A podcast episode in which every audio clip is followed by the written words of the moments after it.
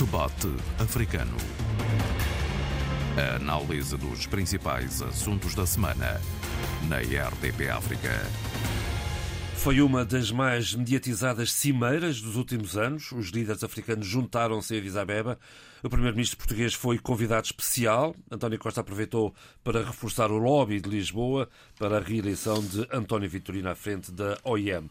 E do que se falou ao mais alto nível na Etiópia, é o que vamos saber numa altura em que se cumpre, hoje mesmo, sexta-feira, quando gravamos este programa, quando se cumpre o início da invasão russa sobre a Ucrânia. Uma guerra que já custou uma brutalidade de dinheiro ao mundo, numa altura em que a China avança com um plano de paz. É o segundo plano oficial, depois eh, da Turquia, que conseguiu desbloquear os cereais retidos na Ucrânia. Bom, são temas para o debate africano com Sheila Khan, Abílio Neto e Tória Checa. Eu sou João Pereira da Silva e o programa está sempre disponível em rtp.pt barra rdpafrica e nas plataformas de streaming habituais. Primeiro, a cimeira da União Africana. Tória Checa, acabado de chegar a Dakar. Uh, sim, acabado de chegar a Dakar. Dakar, um grande estaleiro, obras por tudo que é canto. Uh, um clima político de, muito nervo, muito nervosismo no ar. É um interessante, não é? Ah, sim, sim, sim. Está, o Sonko está a criar um problema ao regime do presidente senegalês e está uma situação complicada. E não sei, porque há uma movimentação, uma adesão popular muito grande, os comícios dele são coisas loucas quando ele foi detido, a zona, os quarteirões eh, limítrofes ficaram cheios de gente. E, e houve violência urbana de resto. E algum radicalismo, não é?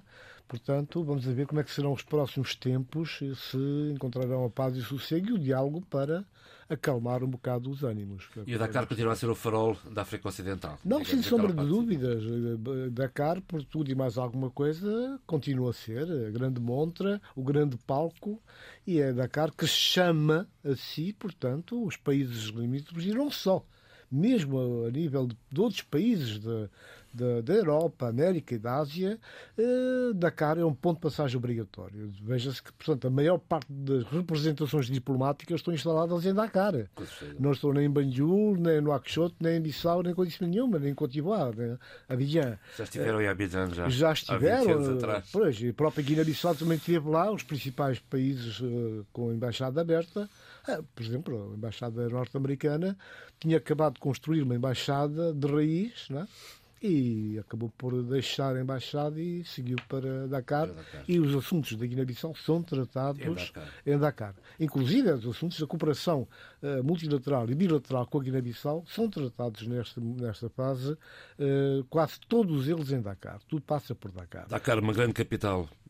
Dakar, uma grande capital, isso explica também, portanto, uma certa liderança que Dakar tem, e sente isso a vários níveis, não só ali no nível, ao nível eh, subregional, mas se olharmos, por exemplo, que foi agora a 36 Cimeira da União Africana, damos-nos conta que, na verdade, quer dizer, eh, a sombra, a força, a capacidade de, de arrasto que o regime, os regimes senegaleses, todos eles, não é de agora, já vem de trás, não é? Eh, exercem sobre os demais países da, da, da região, mas como interlocutor também assumidamente eh, de, de, controlando a situação, conhecendo os dossiês e tendo, a, inclusive, a, a, luz verde, a luz verde dos, dos países eh, vizinhos e não só, acaba por ser uma espécie de interlocutor, a chave que abre portas do mundo para nos diálogos diálogos, que seja com a União Europeia, seja com as Nações Unidas, por aí fora, eu disse aqui há tempos e, e não estou a exagerar, que é o país africano e um dos países do mundo que tem o maior lobby bem organizado, bem estruturado e que funciona. É um lobby que funciona e que presta serviços, portanto, ao Senegal, mas quando é preciso, endossado pelo regime de Dakar, acaba também por prestar serviço a outros países da, da sub-região que têm tido alguma dificuldade para conseguirem ter a expressão, a comunicação si do ponto de vista afirmativo em função dos seus interesses. Muito bem. Vamos eh, eh, então eh, ao que interessa, se bem que isso também tenha todo o interesse naturalmente, uma fotografia acabada de, de tirar é sempre outra coisa. Vamos então à, à cimeira uh, da União Africana e ao que se passou em Addis Abeba. Bom, passou-se muita coisa. A conferência, portanto, teve uh, os líderes políticos os principais reunidos de mais de 150 países, não é? como sabemos, uh, e que estiveram durante três dias uh, a, a, debater os problemas agendados e não só, mas o que me chamou a atenção foi, portanto, também a eh, tudo o que aconteceu à volta da Cimeira. Portanto, a Cimeira em si, o grande palco, a Assembleia, as discussões, mas depois. Os encontros paralelos. As, os vários encontros paralelos que têm muito a ver com a tentativa de desenclavar uh, as situações e fazer com que constem da agenda de uma forma consequente e que as lideranças dos países africanos possam uh, assumir por inteiro o, o seguimento portanto, das decisões tomadas. Uh, e nesse aspecto eu gostaria desde já chamar a atenção para o desempenho do presidente de Angola, o presidente de Angola, que foi fantástico em termos de aproveitar aquele momento, e ao contrário, que eu ainda assisti a algumas cimeiras africanas, como jornalista, uh, ao contrário do que costumava ser o, o habitual, uh, houve uma atividade com muita dinâmica, houve encontros, o, o, os países que com problemas de vizinhança, interesses económicos, financeiros que vêm sendo disputados há muito tempo, como nós sabemos, eh, o Presidente da Angola conseguiu reuni-los mais do que uma vez e conseguiu pôr com que pudessem falar ali, olhos nos olhos, cara a cara, e que os problemas fossem tocados. Isso foi o, para mim foi o grande mérito desta cimeira, porquanto permitiu essa aproximação, permitiu que os países. Bom, o presidente do Ruanda, às páginas tantas, eh, zangou-se, ficou mesmo enervado, abandonou uma estava, destas estavam a roubar-lhe o protagonismo. E, não, não só, mas simplesmente porque as questões estavam a ser postas com precisão e algumas das questões, quer dizer, tiravam um bocado daquilo que o presidente ruandês tem vindo a dizer que são eh, as considerações corretas e é esse o caminho. E afinal, não, há vários caminhos e cada há uma das partes terão, terá que eh, ceder, tem que haver cedências para que se consiga paz, porque a África precisa de paz. Vimos agora que, eh, em termos portanto, financeiros, em termos de custos, a recuperação da África vai passar muito por aquilo que vai acontecer, portanto, à escala mundial, mas vai acontecer essencialmente para aquilo que os africanos forem capazes de fazer. Como disse Guterres, numa das suas muitas comunicações e entrevistas que deu, tem que, tem que haver um foco, uma, uma forma de ver africana para resolver os problemas africanos. Não é? E, e, é isso, tem que ser assim. O presidente de Cabo Verde também foi outra das figuras que deu nas vistas pela sua capacidade de diálogo e por ter conseguido reunir com vários parceiros, eh, alguns que algumas agendas estavam já, já vinham sendo adiadas desde algum tempo, ele consegue levá-los à mesa, consegue conversar e, de facto, abrem portas para que, de uma forma depois bilateral, a implementação de medidas políticas e económicas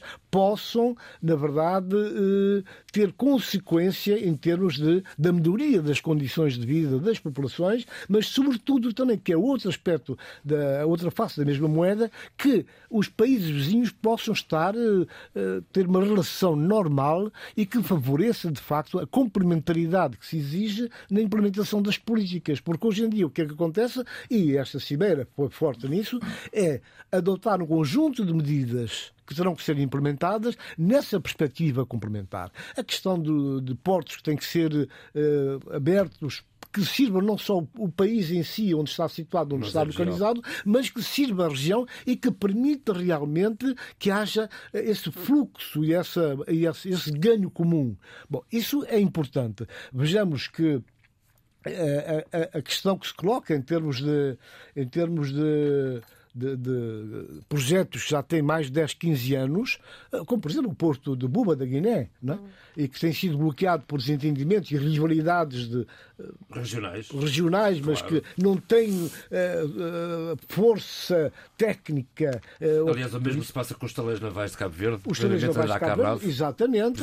Portanto, e, e quando se não havendo o diálogo, não havendo essa concertação ao mais alto nível de presidentes e de governantes, tudo o resto são coisas de menos importantes. Mas, mas isso faz lembrar aquele de são 11 jogadores para cada lado e no fim ganha sempre a Alemanha. E aqui, aqui no, caso, no fim ganha sempre o Senegal. Era, era a Costa de Marfim que ganhava, hoje Agora é o Senegal. É o Senegal que ganha e vai continuar a ganhar. Bom, mas, entretanto, é preciso dizer uma coisa: é que eh, depois desta cimeira, algo vai ter que mudar e parece-me que são lançados dados para que haja essa mutação é na forma de estar e de fazer política. Porque uh, neste momento, só vou já. Uh, há um aspecto importante. Há, há uma discrepância muito grande, sente-se isso nos discursos, nas abordagens, entre, mesmo a nível do, do chefe de Estado, há aqueles que vão com o dossiê estudado, vão com propostas, vão com ideias, e há os outros que vão mais para a fotografia, para a imagem, são folclóricos, andam, cirandam, andam, desandam, aparecem, desaparecem, e nos momentos de captação de imagens estão lá. Mas não aparecem com ideias concretas. Isso é que é muito mau. Esse é um passado que tem que ser completamente banido em prol de gente, quando há essas falhas, essas lacunas, essas debilidades, então tem que haver um, um, um task force que acompanhe os chefes de Estado no sentido de que as coisas sejam devidamente analisadas e debatidas. Porque senão a África não vai ter, muito embora, depois vamos falar nisso, haja quem diga que neste momento há dinheiro suficiente para resolver os problemas uh, da África, eu duvido que isso possa acontecer, não havendo o tal clima que favoreça então este diálogo. Sheila, eh, dois aspectos que tenham ficado, que destaque desta, desta semana. Há tantos aspectos. Vamos então vamos embora, vamos tantos aspectos. Vou pegar aqui na, numa primeira, na primeira, numa das declarações do, do Tony Checa, quando ele dizia que a África precisa de paz. Os, o, as populações africanas precisam de paz e nós sabemos e, e vimos uh, e testemunhamos com esta cimeira que foi tão importante e foi tão ativa, uh, com encontros uh, múltiplos e bilaterais. E antes disso, João Lourenço esteve também no dia 17 de fevereiro com, com, com líderes do Burundi, do, do Quênia, do Sudão do Sul, do Uganda, onde Paulo Kagame se enervou e saiu um pouco da sala porque realmente uh, a discussão estava a ser uh, incómoda, é preciso dizê-lo. A África precisa de paz porque o impacto e o peso que isso tem também nos outros territórios geopolíticos, nomeadamente no que diz respeito aos fluxos migratórios, é algo que é importante. E António Costa.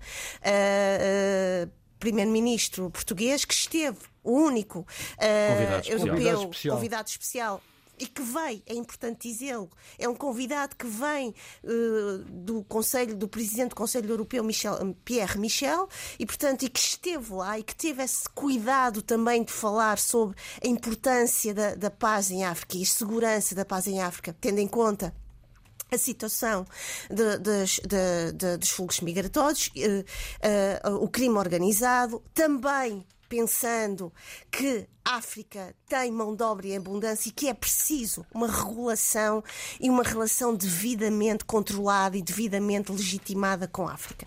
Mas também outros aspectos muito importantes uh, uh, o discurso de muito, muito vivo, muito sério, muito reivindicativo de António Guterres, chamando a atenção de como os sistemas financeiros estão, uh, precisam de mudar e de alterar a sua abordagem relativamente ao, ao apoio que dão e que têm dado ao continente africano, dizendo que a África é vítima da instrução dos sistemas financeiros, dizendo que esta instrução tem uh, uma influência nefasta, porque vai uh, uh, sufocar muitos destes países e vai retirar-lhes a capacidade de dar respostas a, pontos fulcrais e, e essenciais das vidas da população africana, nomeadamente ao nível da saúde, da educação, da tecnologia ecológica, da proteção social, da criação de empregos sustentáveis. Também é importante dizer e há pouco o Tony Checa falou e bem da presença extremamente ativa de, de, João Lourenço, que propôs uma, a criação de uma força africana em estado de alerta.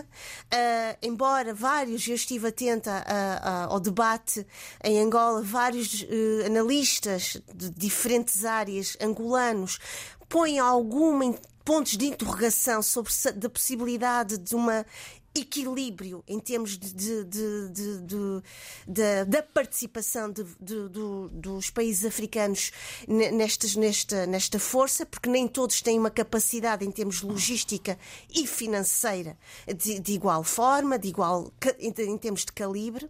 Também é importante dizer, e eu acho que aqui vou ao, ao, encontro do, do Tony Checa, a posição da CDL. Houve aqui uma divergência relativamente no discurso de Moussa Faki, uhum. uh, presidente uh, da Comissão Africana, quando ele pede e diz que é preciso retirar as sanções aos países uh, que recentemente foram palco de golpes Burkina, de Estado. Mali e ajuda-me falta-me aqui um terceiro. E que a CDL Burkina, teve. Mali e Guiné-Conakry. Obrigada. E, e, a CDL teve aqui um, um, uma posição muito clara em dizer não. Vamos endurecer ainda mais este, este, estas sanções, vamos ter aqui uma postura de, eh, de, de obrigar estes países e estas juntas militares a retomarem uma espécie de um acordo democrático e de uma vivência democrática e de regimes constitucionais democráticos. E gostei muito, muito da entrevista que José Maria Neves deu. Excelente da... entrevista. Excelente entrevista. E quero dizer o seguinte: ainda há pouco, quando vinha uh, uh, para aqui, uh, pensar, não é um elogio apenas a, a, José Maria Neves, mas é um elogio a governantes que têm a capacidade de, em momentos cruciais e em momentos tão visíveis como estes, de terem a destreza e a clarividência de explicar devidamente e mapear a realidade africana, as dimensões que estão relacionadas com todas estas decisões e, acima de tudo, ter uma, uma abordagem analítica que nos permita a nós, que estamos uh, a par, e aqueles que não estão a par, de um conhecimento uh, cuidadoso e que nos permitem respeitar cada vez mais e perceber o que se está a passar no continente africano. Isto é algo importantíssimo. Finalmente, a questão da, da, de, um, de, uma zona livre, uma zona de comércio livre, também foi muito debatido. Gostei muito da entrevista do, do, do ministro de, de, do Comércio e Indústria, Vítor Fernandes, angolano, em que ele dizia, e bem, uh, houve aqui realmente uma grande vontade de criação de uma zona de comércio livre intra-africana. Não é uma zona de comércio livre para o resto do mundo, mas é preciso uh, dinamizar uh, e estimular o nosso comércio, fazer do continente africano um sujeito económico, empresarial, que seja ativo para si e para o mundo, mas também chamou a atenção para algo que eu acho que é preciso também tomar em conta para não haver este desenfreado, um otimismo desenfreado, em que ele dizia bem na sua entrevista, que eu tive muito interesse em ouvir, uh, esta criação e implementação requer um cronograma, requer um, um, uma constituição de milestones, objetivos, porque nem todos os países africanos estão na mesma uh, capacidade de resposta. Há aqui países africanos com maior, são mais fortes do que outros, e, portanto, quer ao nível da circulação de bens e de mercadorias e também de pessoas, isto pode trazer para dentro do continente africano alguns desequilíbrios e alguns receios dos mais fracos, alguma espécie de, de, de domínio dos mais fortes, e como ele dizia, retomando o que eu queria dizer inicialmente, a criação da zona de comércio livre não é uma corrida de 100 metros. É realmente uma maratona. Isto é uma boa pista e para. acho que é uma metáfora extremamente ponderada e extremamente interessante para pensarmos como construirmos com solidez para isto que é esta cimeira, que foi Sim, a cimeira africana. Abílio. Hum, bem, eh, uma cimeira é difícil. É preciso termos a consciência eh, de dizer que foi uma cimeira difícil, não só pelo contexto internacional, mas também pelo contexto africano. Eh, em que há algumas fraquezas claras eh, na arquitetura eh, estrutural e institucional da própria União, isso ficou mais do que evidente em alguns dos debates, em que existem também eh, perspectivas eh, muito díspares relativamente a como alterar essa, essa estrutura institucional Uh, uns para dar mais modernidade, outros mais modernidade e outros para, uh, digamos que, manter um status quo. Uh, e depois há uma série de, de, de aspectos que não se passaram em Addis Abeba. Os meus colegas de painel já falaram de muito daquilo que se passou em Addis Abeba. Eh, eu, eh, com o meu olhar, se calhar um pouco mais eh, cínico, vou começar por falar daquilo que não se passou em Addis Abeba. A União Africana criou em 2018 uma nova agência que tem eh, como título o Instituto eh, para as Remessas da Diáspora. Instituto Africano para as Remessas da Diáspora. Isso em 2018. E tinha ficado eh, que em 2021 que esse Instituto apresentasse um relatório, enfim, com propostas e soluções para a União Africana e os países africanos institucionalizarem eh, uma série de critérios eh, de abordagem eh, a questão muito importante hoje, que é uma questão financeira e também é humana, humanista, se quisermos, das remessas da imigração, que valem, como eu já disse aqui a coisa de uns programas atrás, quase que 14 vezes aquilo que é o investimento anual chinês, por exemplo, em África, vale oito vezes o investimento ocidental, considerando a Europa e os Estados Unidos juntos, e esse é o valor das remessas uh, dos imigrantes africanos, da diáspora africana um continente. Para, para, para, para, o continente. Podia e que, é muito, continente. e que é muito mal aproveitado. Então, eh, a União Africana criou em 2018 essa estrutura e era suposto nesta conferência, nesta, nesta cimeira, pela primeira vez, eh, cinco anos depois, eh, esse Instituto apresentar eh, o seu primeiro relatório. Está a contas? A, a, a, Comissão e que a Comissão o apresentaria à Cimeira de chefes de Estado e de chefes de governo. A verdade é que eu não encontrei sequer eh, qualquer referência a esse relatório, enfim, nos relatórios analisados pelos chefes de Estado e chefes de governo. Simplesmente não aconteceu. E mais e pior, a verdade é que toda a atividade eh, desse Instituto não existe desde 2018. Segundo o seu próprio site, não há atividade uh, uh, a qualquer nível Mas há uh, no Instituto. Existe. Okay. no Instituto Africano para as Remessas da Imigração. Bem, o que é que isso quer dizer do ponto de vista da análise institucional que nós temos que fazer da União Africana? É que andamos a criar uma série de institutos, uma série de normas e uma série de, de, de entidades que literalmente não estão criadas para funcionar. E, e, esse é um dos exemplos uh, que faz alterar, uh, digamos que, a disposição e o humor do presidente Paulo Kagame, e com razão. E com toda razão. Porque não pode o presidente Paul Kagame eh, ter, com um ano da sua, de, de chairman, Uh, ter uh, juntado um conjunto notável de intelectuais, uh, mas também de agentes económicos africanos, para criar um plano de reforma institucional da União Africana e que simplesmente os outros chefes de Estado nem sequer olham para aquele documento. E alguns praticamente assumiram, pelas suas intervenções, que não leram nunca o documento. Dizer, não, se, não se pode criar uh, novas ou novos paradigmas a partir dessa base de trabalho que é a base do trabalho da preguiça e da desfaçatez uh, do deixar passar e do deixar andar.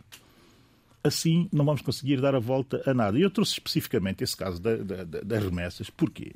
Porque como a União Africana cria instituição e, e a instituição simplesmente é disfuncional, acontece que tem que ser os Estados-membros eh, a dinamizar de forma eh, própria e autónoma Uh, ocasiões para se refletir sobre o impacto financeiro, como foi o caso do Banco Africano para o Desenvolvimento, com uma conferência, grande conferência que eu assisti online a dois painéis em dezembro de 2022, e por outro lado, Marrocos, que se associa ao Togo, para agora em janeiro fazer o mesmo, mas muito especificamente uh, preocupados com a questão uh, dos custos das remessas para o continente. E a própria uh, União Africana, que é o maior interessado em criar critérios e criar uh, massa crítica suficiente para, junto dos que negociam, que fazem transação destas remessas, que vêm sempre do norte para o sul, fundamentalmente do norte para o sul, no sentido de pressionar melhores preços na transferência, porque as transferências custam dinheiro à África, é preciso ter isso em, em consideração, e beneficiam, uma vez mais, uh, os países emissores. Não, não é capaz sequer de, uh, numa altura como esta, em que nós temos problemas de liquidez de divisas em grande parte dos países africanos, incluindo as maiores economias, e refiro propriamente à África do Sul, a Nigéria, incluindo também o Egito, e estamos nós preocupados com aspectos que são aspectos políticos, naturalmente, mas são aspectos políticos que não têm impacto direto na vida cotidiana das pessoas, enquanto que as remessas têm, e poderia ter sido aqui um momento de se falar para as pessoas na sua vida e no seu cotidiano. E depois dizer também que uh, foi o que faltou, do meu ponto de vista, que já está na altura de mudar uh, uh, esse formato de cimeiras.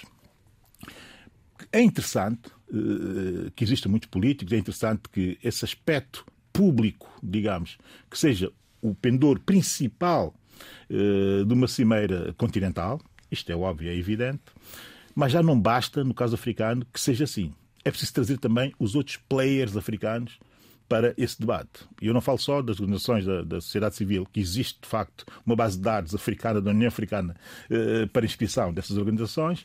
Refiro-me também à sociedade civil, sobretudo aquela que tem a ver com a que investe, a que produz riqueza, a que pode distribuir e a que retira pessoas do desemprego.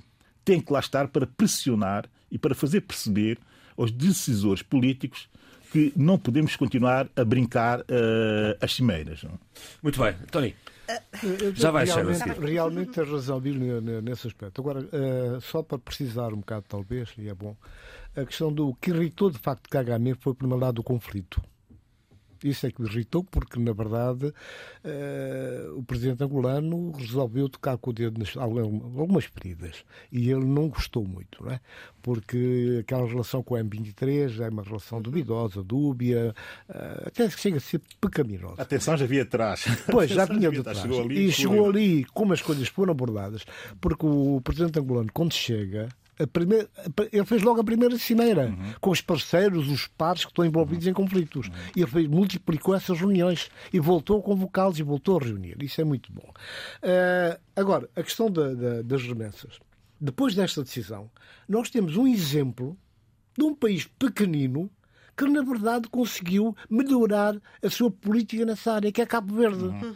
Cabo Verde conseguiu melhorar substantivamente toda a política de gestão das remessas, dando mais garantias bancárias uh, fiduciárias a, aos imigrantes, mas também criando condições internas, do ponto de vista organizativo de estruturas, para responder positivamente a essa, essa situação.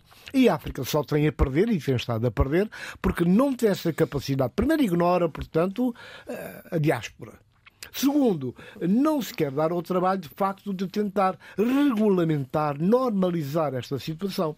Vejamos, e isto é muito mau. Neste contexto que nós estamos a viver, é muito mau.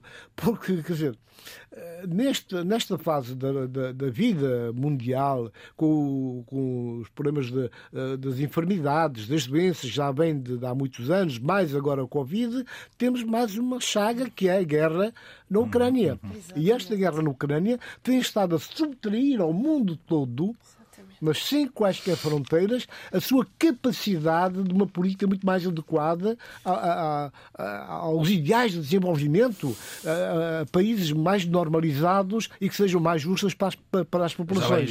E, e, agora, só para, dizer, para mostrar aqui, também ilustrar um bocadinho, é que falando desta guerra, que a situação eh, é um bocado complicada. Quando ouço a senhora Josefa Sacco, comissária da União Africana para a Agricultura, Economia Rural, Economia Azul e Ambiente, a dizer que há dinheiro para muito resolver dinheiro, os problemas, que há dinheiro. muito dinheiro, eu, eu, fico preocupado. E fico preocupado porquê? Fico preocupado porque eu vejo uh, os dados que, que surgem das organizações internacionais credíveis, organizações que têm capacidade para analisar, têm dados comparativos e conseguem fazer as equações como deve ser, o caso do, do Instituto, uh, Instituto Alemão, uh, a verdade é que dizer, é, é, é muito dinheiro muito dinheiro que está em causa, muito dinheiro, digamos, perdido, e nós não sabemos ainda, aí nem os institutos foram capazes de, de, fazer a estimativa o quanto mais se vai perder,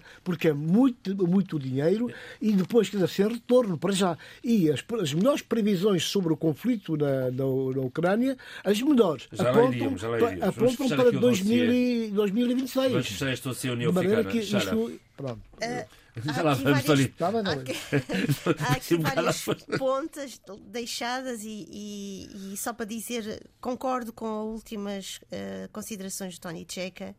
Uh, quando também eu ouvi dizer que havia muito dinheiro, mas a verdade é que eh, eh, António Guterres diz, anunciou um fundo de 250 milhões de euros para combater a fome no continente. Eh, Que contradição e que ironia, não é? Perante esta, também esta declaração. Mas eu, vou, eu queria ir ao, ao encontro do, do Abílio. Eh, o Abílio traz sempre provocações, e o que é ótimo.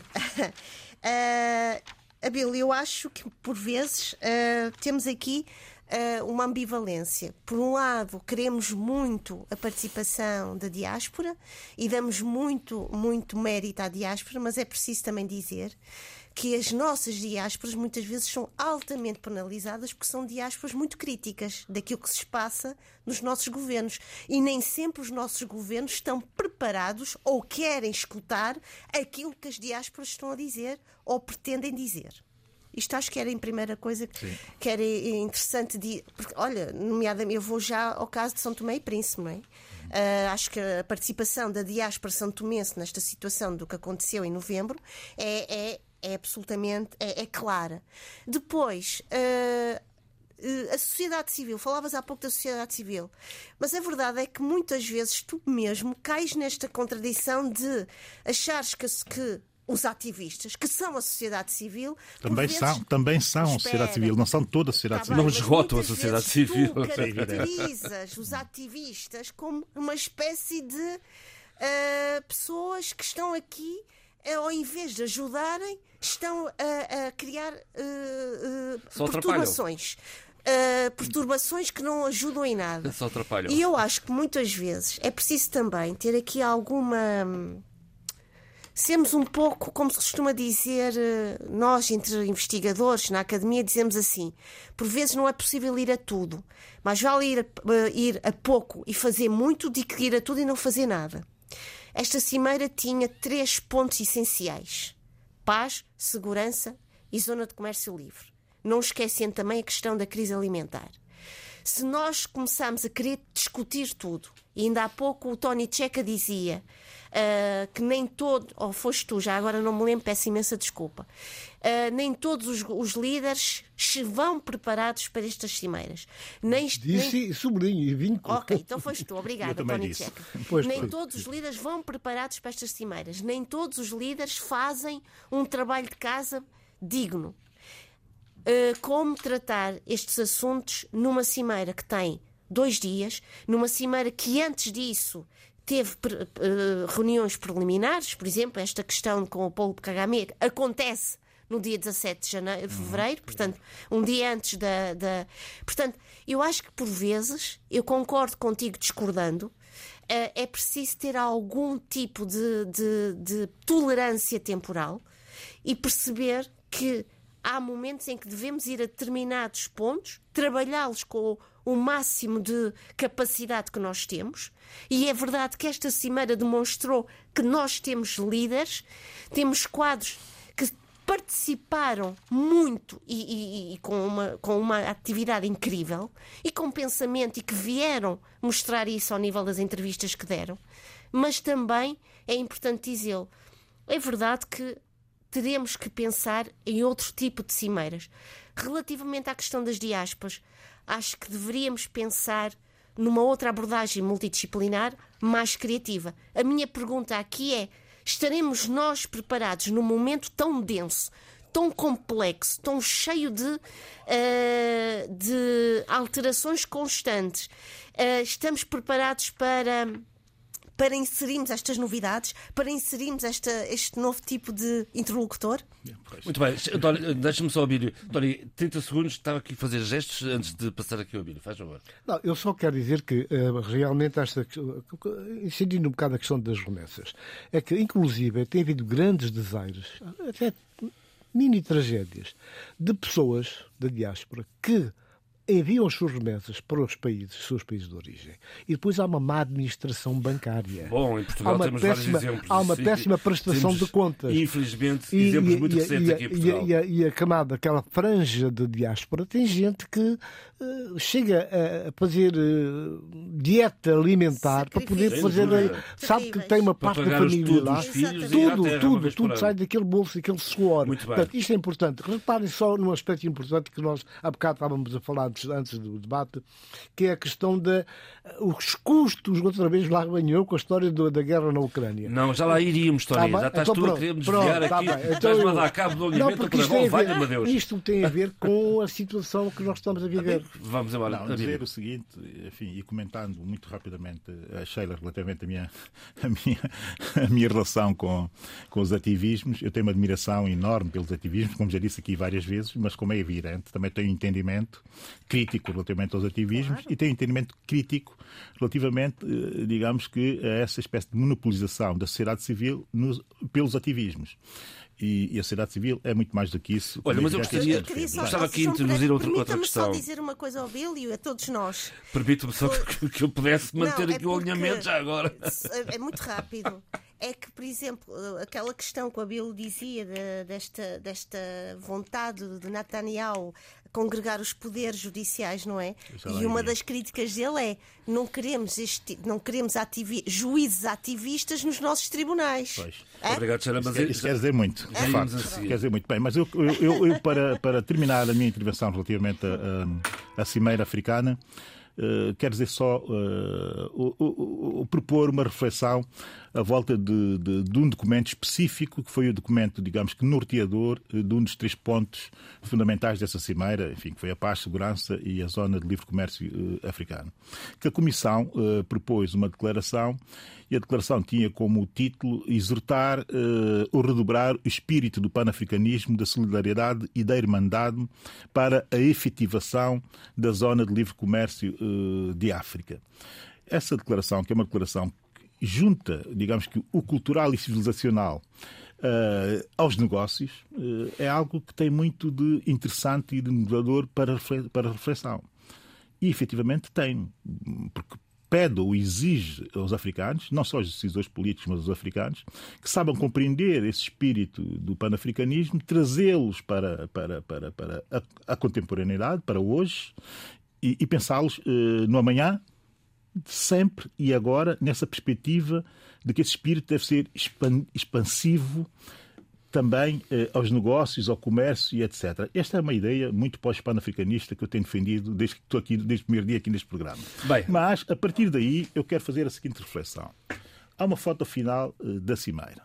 E nessa foto final da Cimeira, eh, eu olho para a foto final e, e do lado direito, o mais extremo dos lados eh, da foto final, está o presidente da Tunísia, o senhor Kais Saied, que uma semana antes de ir para essa cimeira faz umas declarações das mais racistas eh, que eu alguma vez ouvi relativamente à África e aos africanos, eh, associando o- a presença de africanos da África subsaariana, e ele distingue, distingue bem isso, sendo a Tunísia um país africano, eh, a criminalidade no seu país, ao facto de eh, existir a ideia nesses africanos, é conspiratória, como é evidente, de virem para a Tunísia tentar substituir os, os tunisinos, eh, naquilo que ele acha que são os tunisinos eh, essencialistas, numa concepção essencialista do tunisino, não é? que é um árabe e, e muçulmano, e que esta gente vem para o país dele, que é a Tunísia, eh, tentar fazer essa grande coisa, que é essa teoria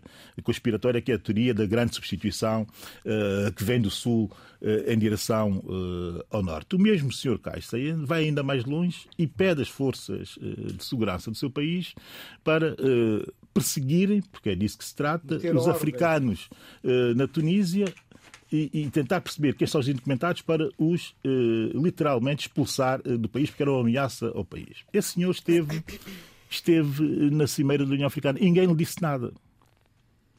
E ninguém lhe disse nada. É evidente que se eu fosse, e nunca serei, porque não, não posso ser, não é? Não tenho nível para isso, mas se eu tivesse dessa cimeira, e se fosse um líder africano na cimeira, tinha-lhe chamado diretamente e na cara atenção para essa destruição da ideia de um panafricanismo quando há uma declaração da Comissão em sentido contrário. Portanto, os africanos não precisam de grandes inimigos para eh, destruir boas ideias.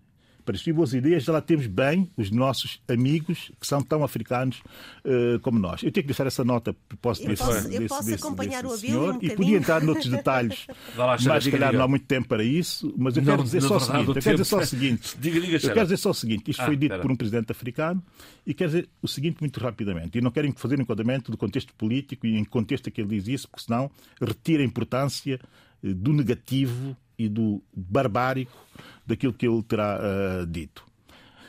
Dizer uh, o seguinte: uh, na Tunísia, uh, 10% da população são, é negra. E existem 28 mil cadastrados não que todos estejam formalmente,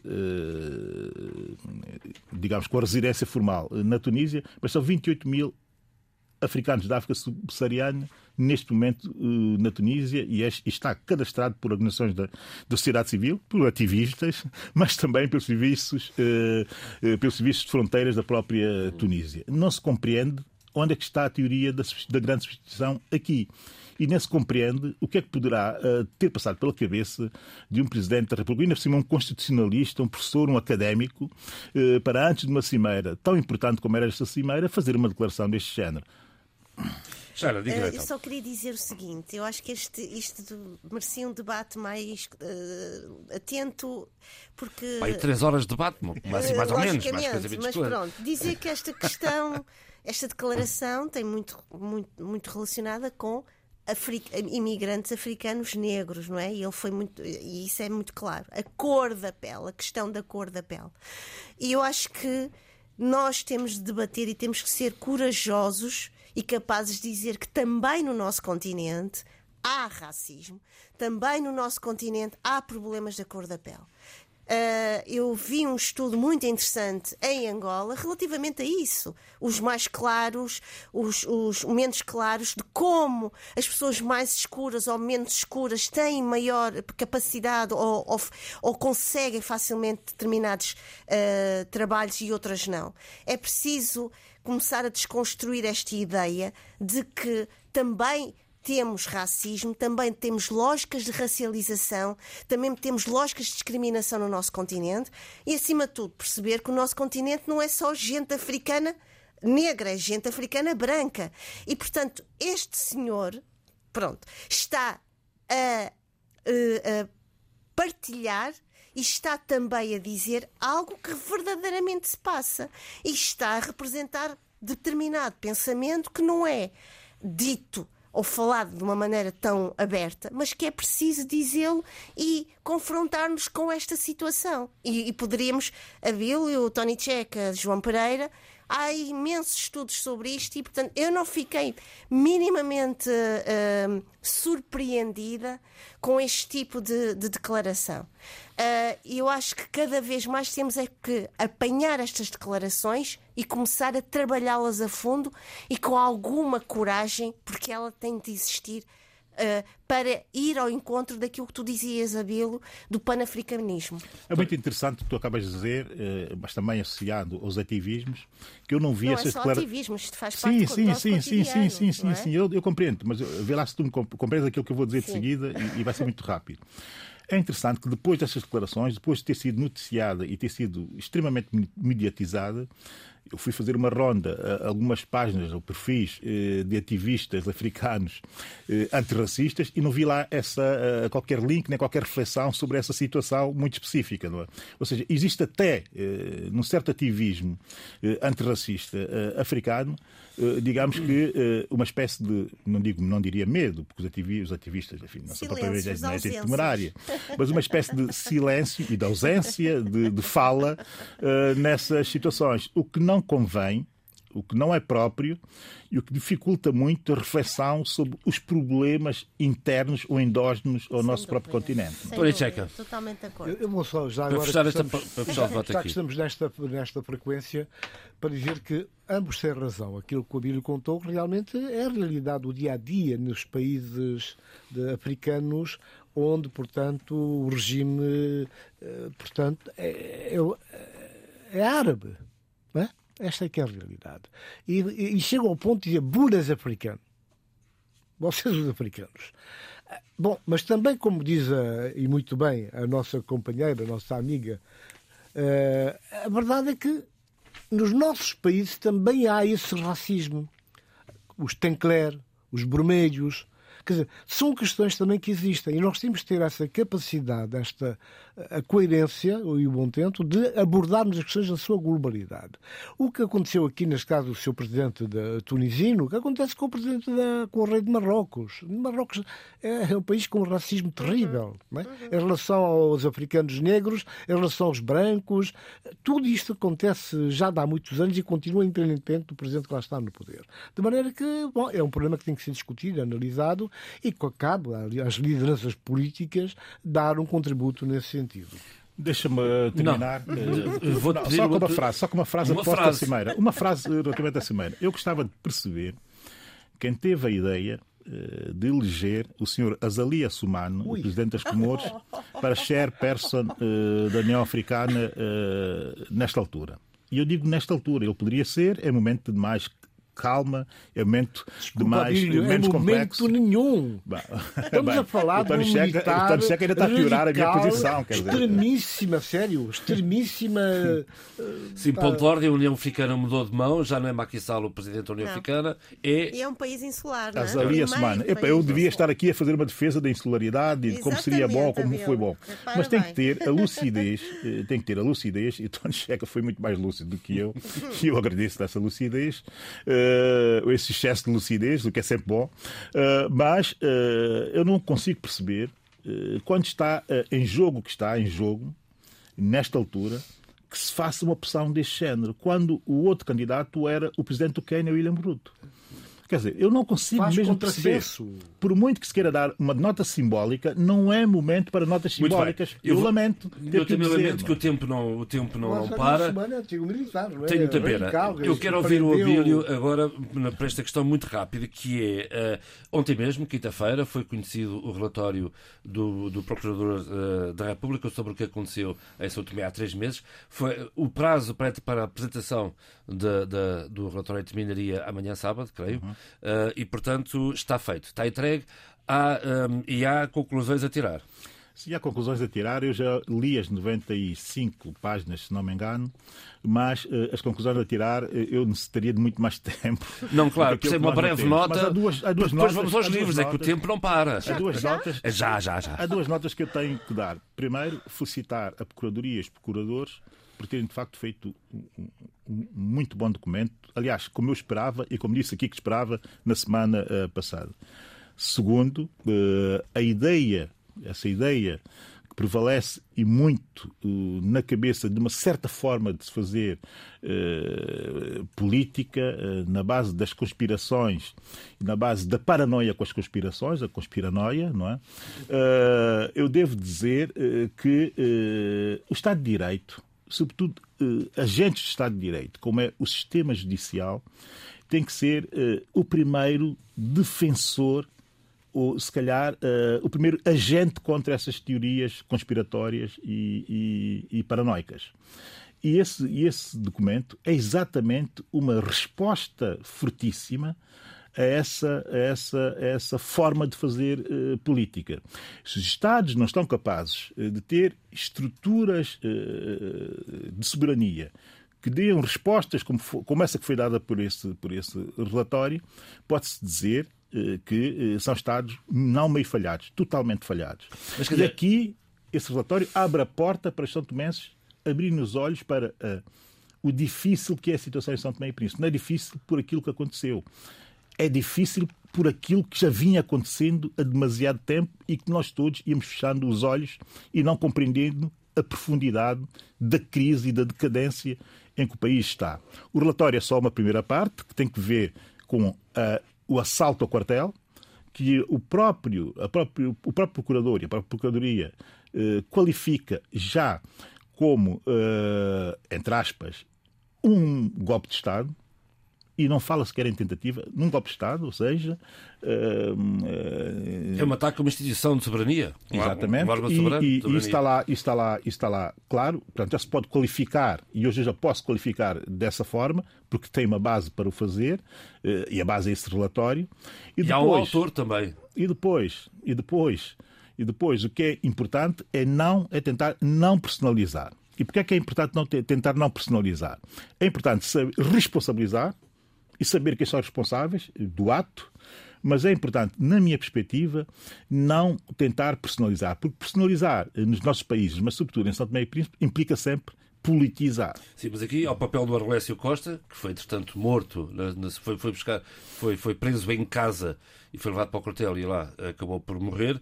Ele, aparentemente, pelo que eu leio aqui rapidamente pelo Teco da Lusa, eh, eh, ele é o responsável ou é responsabilizado pelo ataque. Não, depois, ele, seria... depois ele defende-se dizendo que faria amando do Delfim, do Delfim Neves. Já não está cá para, para, para... Sim, mas isso seria, mas isso seria, isso seria personalizar. Há conclusões no relatório relativamente a esse pequeno aspecto e essas ligações todas. Toda a resposta a isso está no relatório.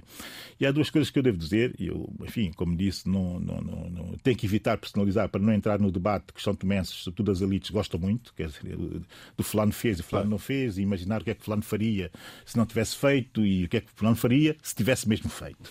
E eu nisto não entro e nem sequer uhum. faz parte do meu perfil e, e, e jamais falei. Mas, eh, como tu chamaste a atenção para esses dois pequenos detalhes, que são mesmo detalhes, do meu ponto de vista, não o detalhe da perda de vida, que claro. este é um outro relatório, que é um outro processo, que é um processo correlação, com correlação com este, mas que vamos esperar que a Procuradoria já anuncia também existem dois processos, já anunciou, e que o segundo relatório já virá a seguir, mas já se intui neste o que será o, o segundo. Agora, a questão de, de, de, de quem teria uh, feito, quer dizer, uh, desmonta quem foram responsáveis, foram responsáveis todos, incluindo os maiores, uh, os maiores, desde que responsabilizados, e que tivesse se envolvido nessa situação. É um grande específica. mistério. Essa Ora é a bem, grande questão, não é? Um minuto para cada um para os livros. Sheila, por favor. Bem, eu vou, vou ser muito breve. Eu peço desculpa por este, por este rigor, mas não tem uh, Muito breve. Estamos neste momento numa fase maravilhosa em termos de, de várias vozes uh, da literatura latino-americana e vozes comprometidas com as, com as suas realidades, mas que também são realidades que podem ser transportas para outras realidades, nomeadamente a nossa. Eu estou neste momento a falar de uma jovem escritora, mas com uma, uma força e uma urgência e uma, uma uma. Eu nem consigo dizer a palavra. Falo de Fernanda Melchor, uh, que foi finalista do National Book Award e do International Book Prize e que tem um livro que se chama Temporada de Furacões.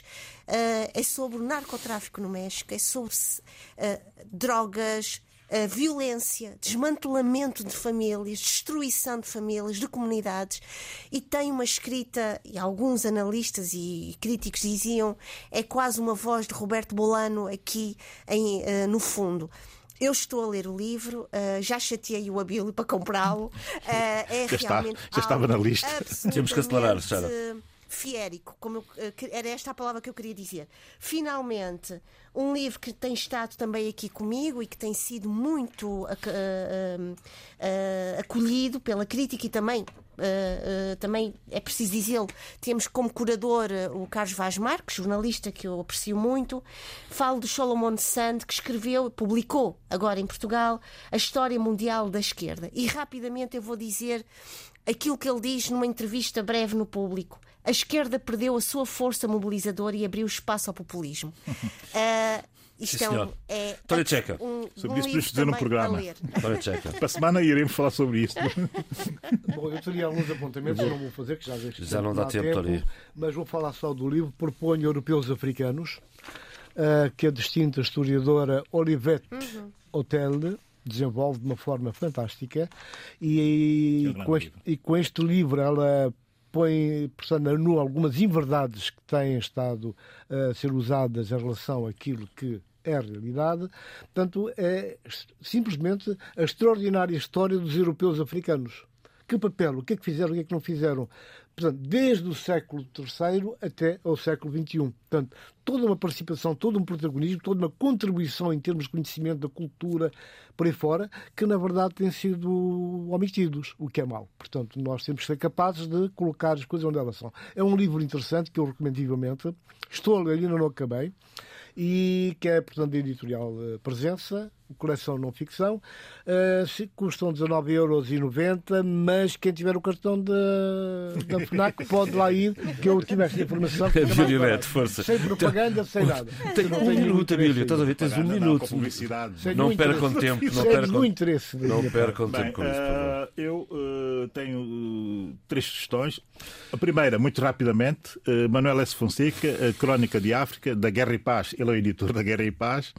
eu ainda não tenho livro. apresentação é dia 27 de fevereiro, na próxima segunda-feira, se não me engano, às 18h30 na UCLA, aqui em Lisboa. um abraço para o Manuel, que eu sei que nos ouve.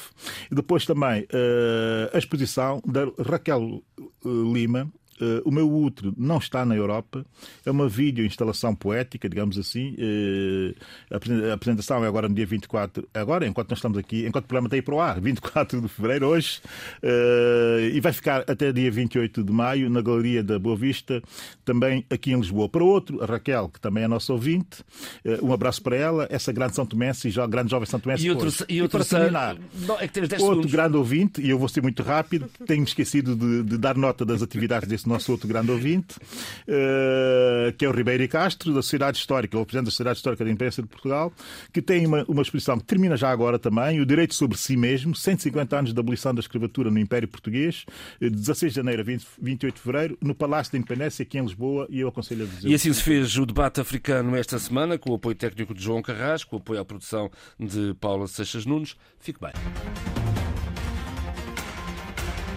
Debate africano. A análise dos principais assuntos da semana na RDP África.